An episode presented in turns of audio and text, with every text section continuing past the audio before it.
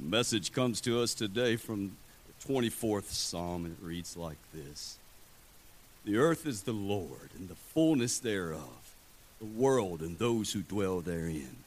He has founded it upon the seas and established it upon the rivers. Who shall ascend the hill of the Lord? Who shall stand in his holy place? He who has clean hands and a pure heart, who does not lift up his soul to what is false, and does not swear deceitfully, he will receive blessing from the Lord and righteousness from the God of his salvation. Such is the generation of those who seek him, who seek the face of God of Jacob. Lift up your heads, O gates, and be lifted up, O ancient doors, that the King of glory may come in. Who is the King of glory? The Lord strong and mighty, the Lord mighty in battle. Lift up your heads, O gates, and lift them up, O ancient doors, that the King of glory may come in. Who is this King of glory? The Lord of hosts. He is the King of glory. This is the blessed word from our Lord. We are in the next to the last uh, sermon in a series uh, on praying the Psalms, and it has been so good. And we have looked at the different kinds of Psalms, and this morning's Psalm is a messianic or a royal Psalm. And so we'll jump into that and, and, and see what is its significance for us. Uh, the title of the message is Praying in the Middle. Praying in the Middle. So the question may come is, is from you is, what in the world are you talking about? What does it mean to pray in the middle? It reminded me, as uh, I want to help you to get and understand what it means to pray in the middle, it reminded me of proposing to my wife. Um, she and I dated, and you know when you have that moment when you know she's the one, right? So I had that moment, and immediately I went to go look for rings. And so I'd never bought a diamond before and had no clue of the, the four C's until I went to, to do this deed of buying Wendy's ring. And I discovered that I needed to know things like color and clarity and carat and um, uh, there's one, a cut. Those were the four C's. And then, if you were me, there was a fifth called cost. Um, that one uh, factored in perhaps more than the other four uh, put together. If you see Wendy's ring, you'll understand. And so I went looking, and it was uh, an adventurer just trying to find the ring. And so I was trying to find a good deal, and, and yet, uh, uh, being the nerd that I am, I had studied up. I knew that some came with certificates, some did not. Uh, the value of it long term was dependent on what was in that box, and, and that uh, certificate from the something society, and I, knew, I, I'd learned all this. So a friend of mine said, Hey, I, I let me tell you where I went. You need to go. And I still remember to this day driving to Raleigh and going to this location to discover that it was on the third floor of a random office building. And when I walked in and they um, uh, went into this suite and they ushered me back into a room and opened uh, these, these briefcases of diamonds, I just knew that the cops were going to bust in at any point. And I thought, where am I? Like, this does not seem legal. Uh, so I didn't buy one there, but I bought her ring. And then on December 23rd, I uh, proposed to her. And uh, this is how I roll. I I, uh, I plan everything to a T. And so I planned to propose to her, and uh, we would go to dinner at Olive Garden. We would go over and uh, walk around uh, the Grove Park at Christmas. And then I would, uh, I had some friends waiting there, and we would celebrate with them. And this was all planned. And my wife has never worked by, by one of those. I mean, still, uh, she she does her deal. And so we get to Olive Garden. It was so funny. I called ahead because that's where our first date was. And I called ahead to find the booth that we had our first date in. And I told them, when I come in and you hear my name, that's where we're to be seated. And I remember sitting there thinking, I am the man like I have planned this to a T. And Wendy looks over at me and she points to a booth across the aisle and she said, Do you know what the funniest thing is? And I said, What? She said, We sat right over there on our first date. Oh, I so thought I knew it. And I had no clue. She had no clue I was going to propose to her. She decides she needs to develop a personal relationship with our waitress. I'm like, honey, she doesn't matter. You know, I have a schedule. And so we finally get out of there. We get to Grove Park. I planned a whole speech. I speak for a living. This should be good. And so I plan for a whole speech. And I get down on my knee, and all I said was, Will you be my wife? That was it. Like there was nothing more. Thankfully, she said yes. And then the work was over, right? No. Oh my. Engagement. Engagement. Uh, what is engagement?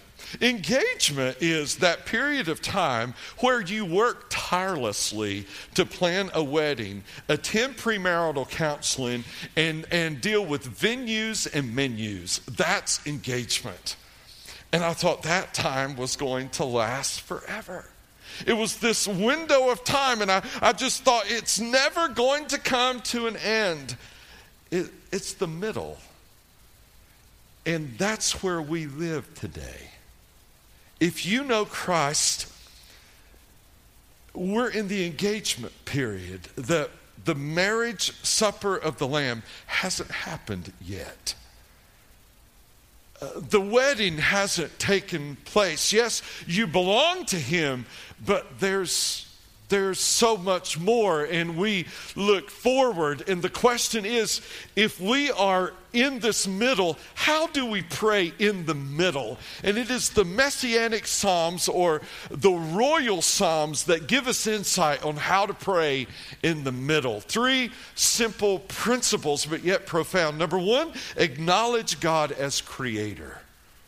Acknowledge God as creator. The earth is the Lord's and the fullness thereof, the world and those who live in it. For he founded it upon the seas, he established it upon the rivers.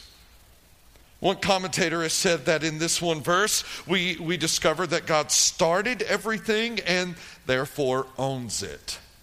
Since he created it, it is indeed his. And this reality of God as our creator is essential to our faith. Those of you who are here going to Montreat, you're going to a college that affirms God as your creator and really is built on that premise. Some of you uh, here are going to public school in the next week. Perhaps you're already there, and you may have to take this subject up with your teacher. Hebrews 11. Now, faith is the assurance of things hoped for, the conviction of things not seen. For by it the people of old received their commendation. By faith we understand that the universe was created by the Word of God, so that what is seen was not made out of things that are visible. Now, I want to just barely jump in the shallow end of some philosophy for a moment. If you do not believe God is creator, then there is no fixed value. There's no fixed place at which value is determined. So then, by deduction, your value is based upon your ability to perform. Your value is not fixed, it's relative. It's based upon your ability to perform. If you are good, then you're more valuable. And if you aren't as good, you are less valuable. This is why Darwin, in his thinking, would talk about the survival of the fittest and erroneously apply it to human beings. It says that your value is uh, determined by your ability to survive and thrive. Just this week, I think it was CBS ran a special on Iceland. And Iceland's 10 plus year attempt at eradicating Down syndrome. As a matter of fact, last year, there were only two or three babies born in the entire country of Iceland with Down syndrome, and they said that's because they missed it in the prenatal screening. So once parents discover their babies have Down syndrome, they abort them. Lest you think too much of us and too little of Iceland between 95 and 2011 we're at 67% in this country of those babies. France is at 77%. Denmark, 98%. In this place, in February, it becomes a remarkable place as we partner with the Tim Tebow Foundation and do Night to Shine, and our room is filled with these people. How did we get here? If there is no fixed value based upon your being created in the image of God, then your value is determined by your capacity. And if your capacity is diminished, your value is diminished. And if then your value is diminished because your capacity is diminished, you're assumed not to be needed. So, older folks with dementia, euthanasia is our response. Prenatal screening to get rid of children that may not be able to contribute as others do. So, so if we're going to learn to pray in the middle, students, listen to me. You cannot lose grip of the reality that God created. It is the beginning point. It is the first point on the map. It, is the true north. It is what the compass always goes back to. And if we lose sight of it, everything begins to unravel. And that's where we are. So much so that CBS was rattled by this. It means that God values unborn babies and he values those born with all kinds of difficulties. So, if God created the earth and owns it all, what are the implications? Uh, one of the commentators listed the, these, I guess you might say, categories that all occur in verse 1. The solid earth, he says, the earth. The solid earth is God's. Take care of it. That's implication number one. The earth belongs to the Lord. It isn't yours. Uh, you may own an acre or two or 300, but it's on loan. It belongs to God. Take care of it. The solid earth is God's. Take care of it. Secondly, the fruitful earth is God's. Use it. Uh, God made the earth fruitful so that we could eat. Aren't you glad?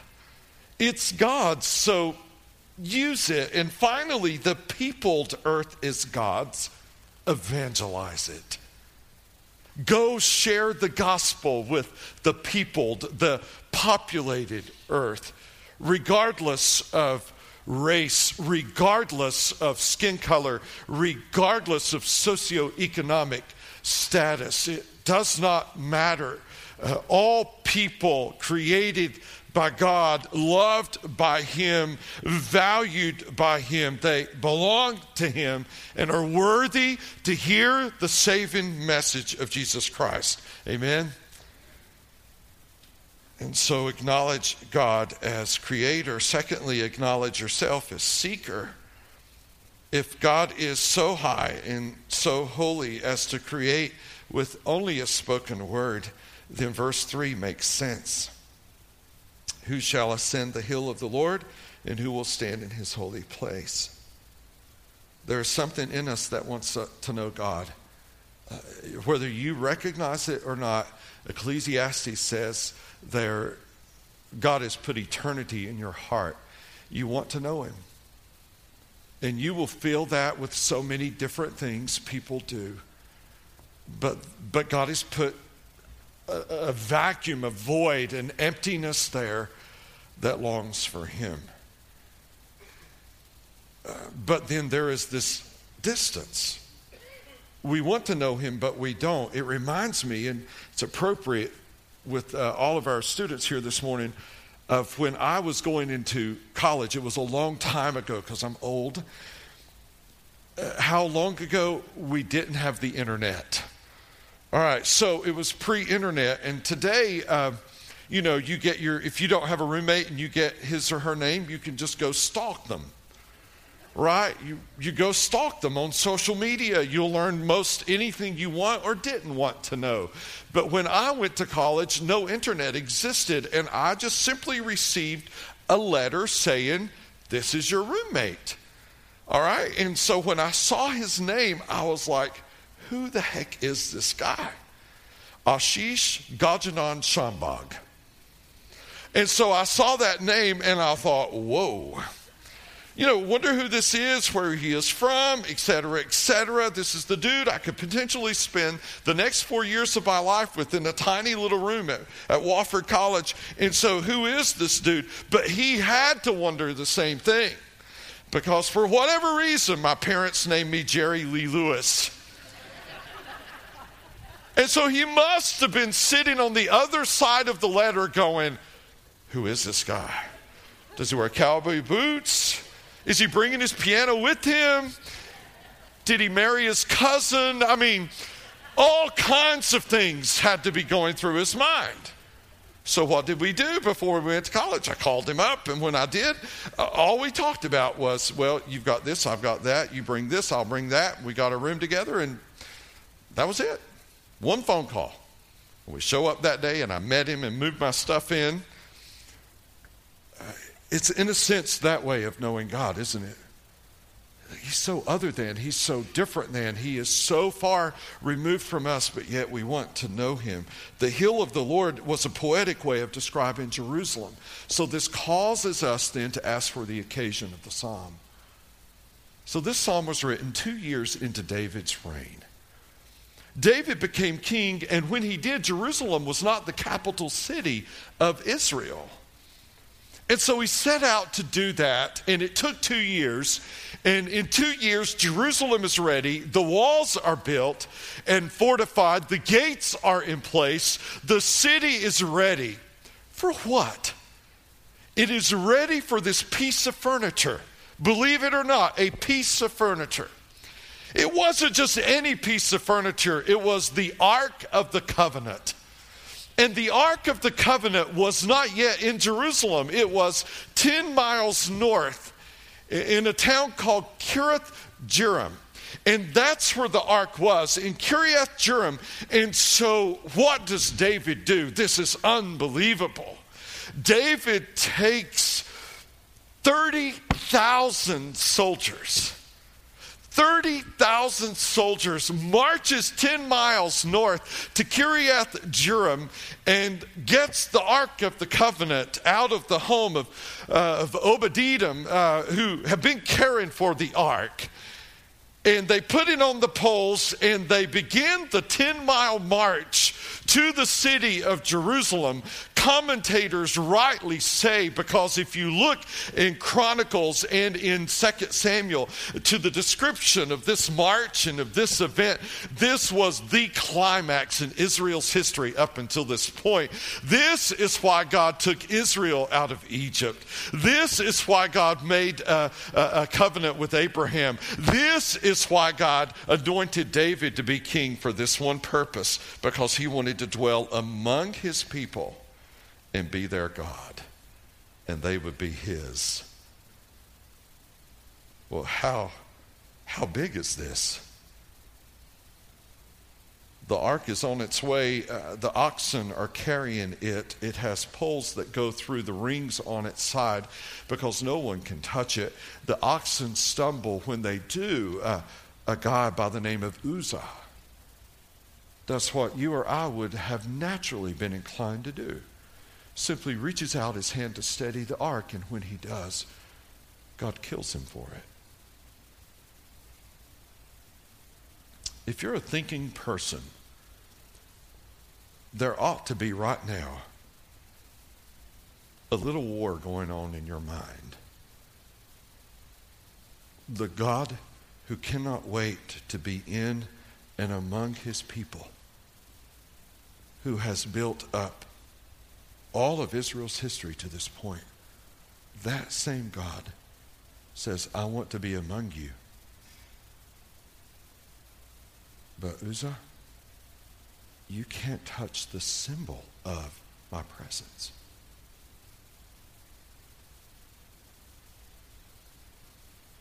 In theology, we call this the transcendence and the immanence of God. He is other than. This is why he is never to be referred to as the man upstairs. His name never to be used as a byword. He's other than. He spoke and the universe came into existence. He is other than. That's his transcendence. Lose sight of that, and you will operate in your own power by your own volition to do your own thing. But then he's immanent, he's here. He, he wanted to be among his people. You say, well, well, Jerry, that's confusing. It is. That's life in the middle,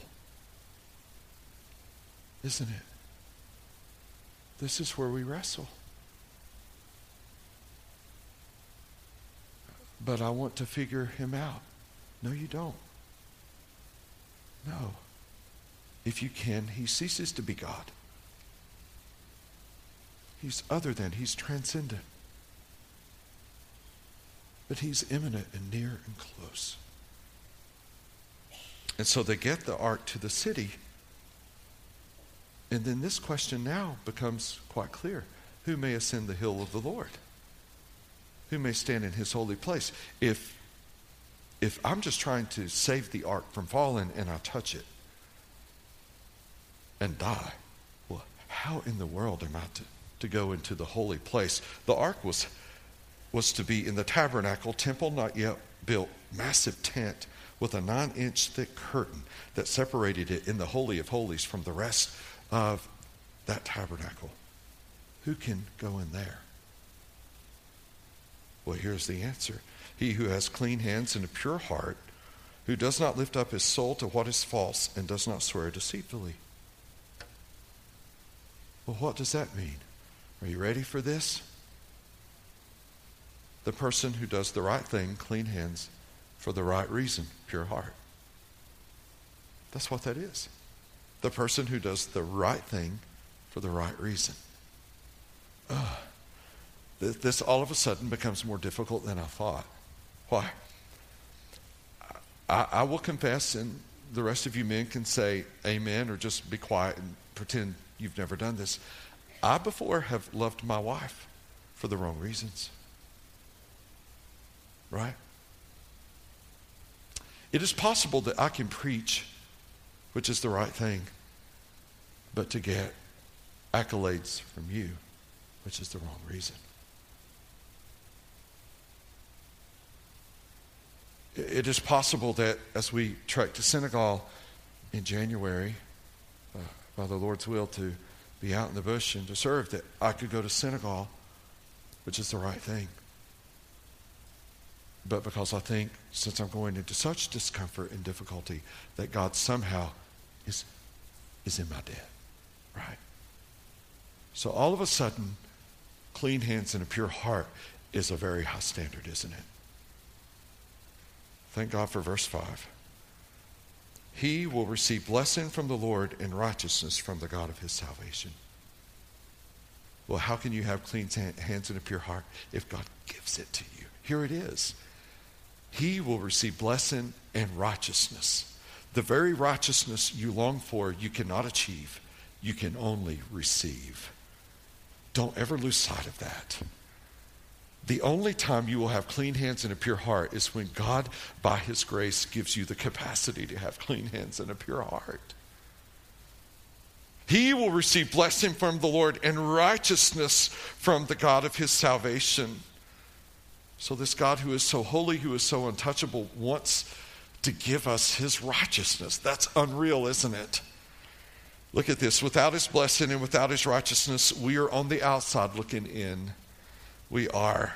And then I love verse 6 such is the generation of those who seek him, who seek the face of the God of Jacob. All right, so this verse has been oft misquoted and misunderstood. Why? The word generation. Because when we see the word, we assume maybe a 20 year period of folks born. And, and we pray, God, raise up a generation of people who seek you, seek the face, the what? The face of this God who is unapproachable and dwells in uh, inapproachable light uh, who seeks the face. So, what does generation mean here? The, it literally means breed of people, it, it means the kind of people. Uh, so, so that means it's cross generational. All right, so it means they're college students who, in your first weekend at Montreat, are in worship seeking the face of God, right? And then I look over here and see Bill Hyatt, who is here and Bill is 80, right, Bill? 80 years old. And he's seeking the face of God. And uh, Kayembe is seeking the face of God. What do they have in common? There is a desire in them to know God. That's the breed. That's what it means. It, it's a desire to know Him. Though you know you can never know Him like you really want to know Him, you're not going to stop trying to know Him because somewhere in you is a desire to know Him. And when you're 80 and you still don't know Him, like you want to know him, or you're 20 something and you still don't know him like you want to know him, you're of the same breed that's what this is. Such is the breed of those who seek him, who seek his face. And so, my question is are you of that breed? Are you? Or are you here because it's the South and it's Sunday and it's 11 and you go to church?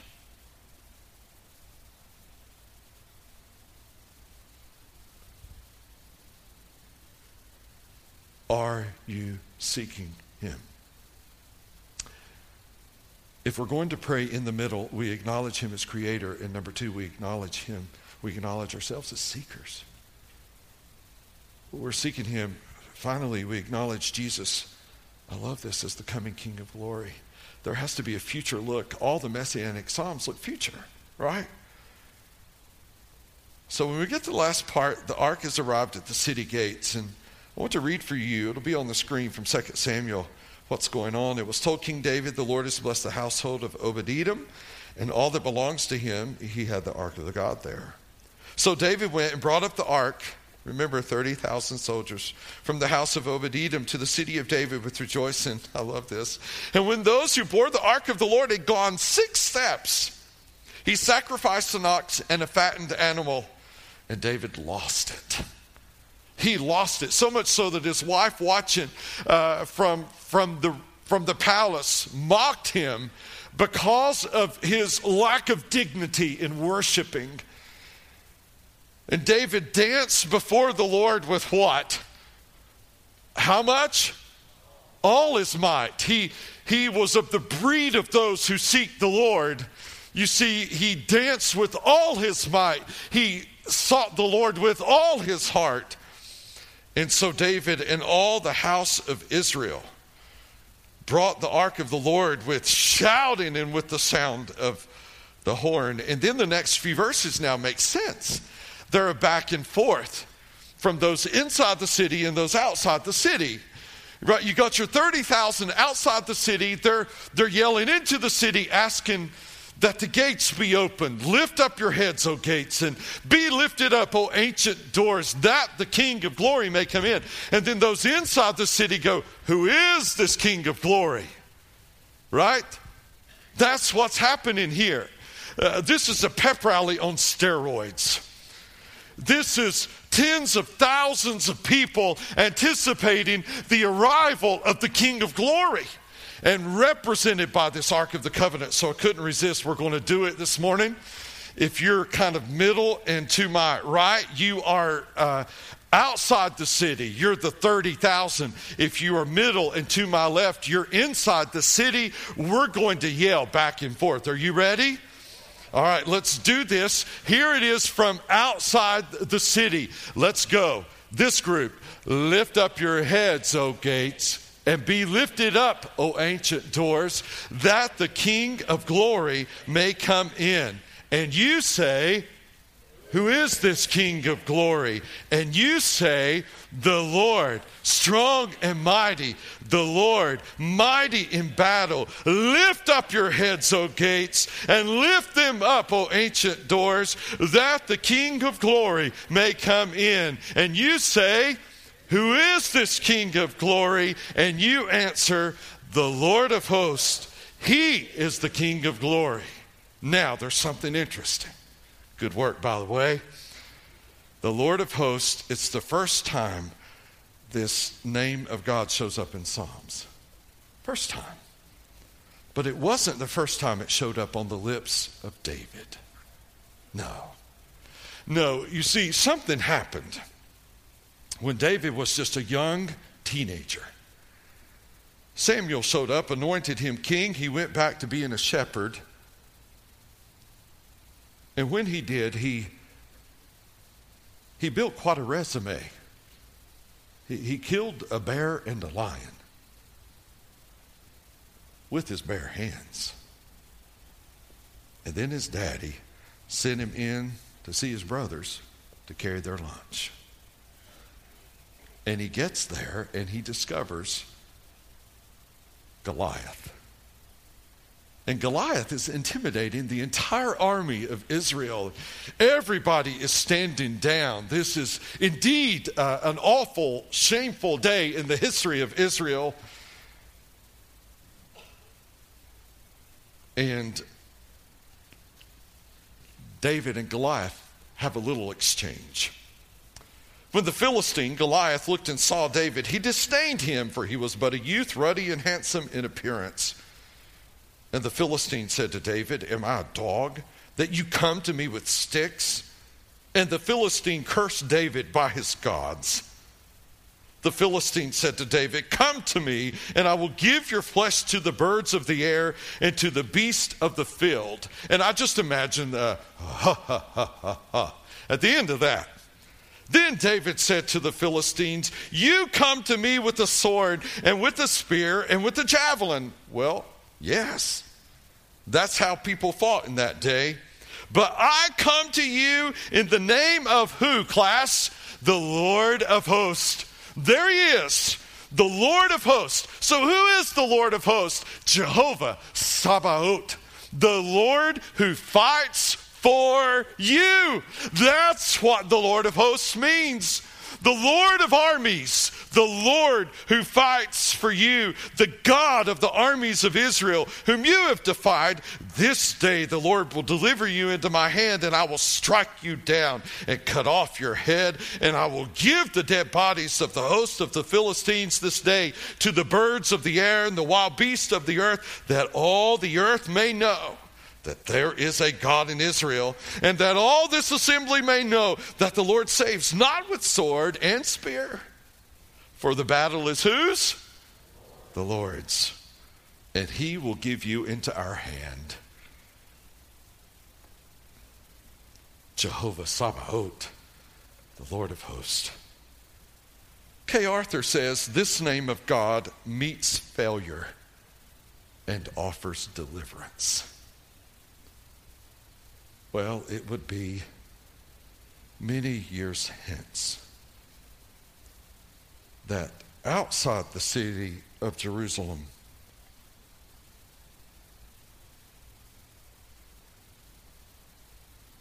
that Jesus would ascend. He did not look like a king, though he wore a crown. his royal purple robe ripped from his body, his open back from the beating bled profusely. He was naked. To mock him, they took a sign and put it over the cross that said, Hail, King of the Jews. He hung there while those who thought they had the power did what they did.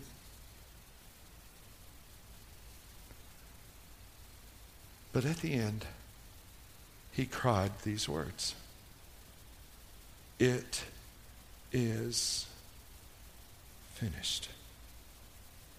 Now, I want to push rewind now, all the way back to the Day of Atonement. In that temple, in that holy place where the ark stayed, they would take a goat and they would take and put the sins of the people symbolically on that goat's head. And then they would send the goat out of the temple. Out, out, out. There would be men who would stand about every 20, 30 yards, making sure the goat went until it finally careened to its death over a cliff. And when it did, those men would turn and they would yell a phrase until it made it all the way back into the temple. And do you know what that phrase was? It is finished. It is finished. It is finished. It is finished. It is finished. It is finished. It is finished. It is finished was yelled again and again and again until they got back into the temple and they knew that once again for the next year their sins were atoned for. But when Jesus said that, he only had to say it once. Just once. Why? Because he was the King of glory. He was the King of glory. Death cried out in defeat. Sin cowered under his holiness. Hell trembled as the earth shook. The Lord of hosts won the battle by dying, gained our victory through his loss, and three days later rose victorious over our worst enemy and our greatest fear death. But we live in the middle, don't we?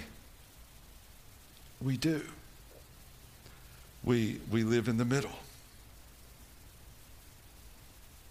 The marriage hasn't happened yet. But lest you picture him hanging bleeding on the cross, he had a best friend whose name was John. And toward the end of John's life, John saw Jesus like he never saw him when Jesus was on planet Earth. Let's listen. Then I turned to see the voice that was speaking to me. And on turning, I saw seven golden lampstands. And in the midst of the lampstands, one like the Son of Man, clothed in a long robe with a golden sash on his chest. The hairs of his head were white, white wool, like snow. His eyes were like flame of fire.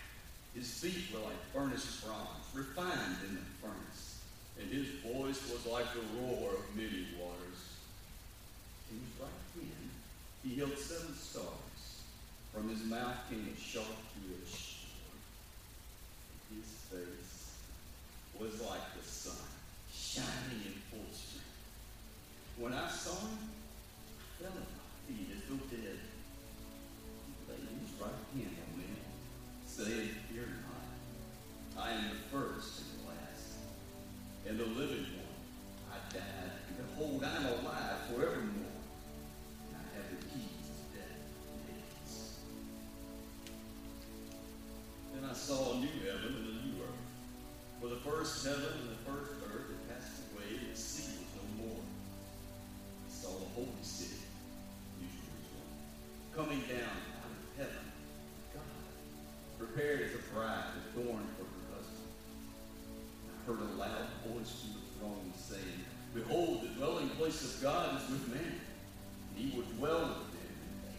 his people.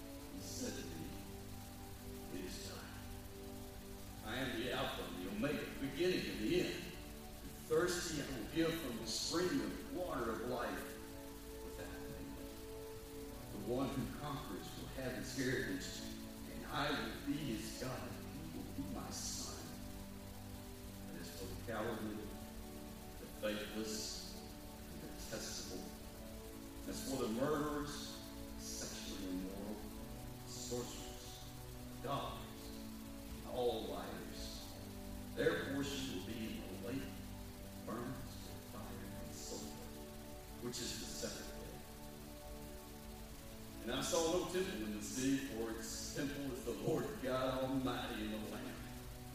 And the city has no need for sun, and moon, shine on it, for the glory of God gives its light. And the lamp is the Lamb. And by its light all nations walk, and the kings of the earth will bring their glory into it. And its gates will never be shut by day. and There will be no night there. They will bring it into the glory and the honor of the nations. But nothing unclean who does what is or false, but only those who are written in the Lamb's life. Let's stand and worship in the middle. Let's sing.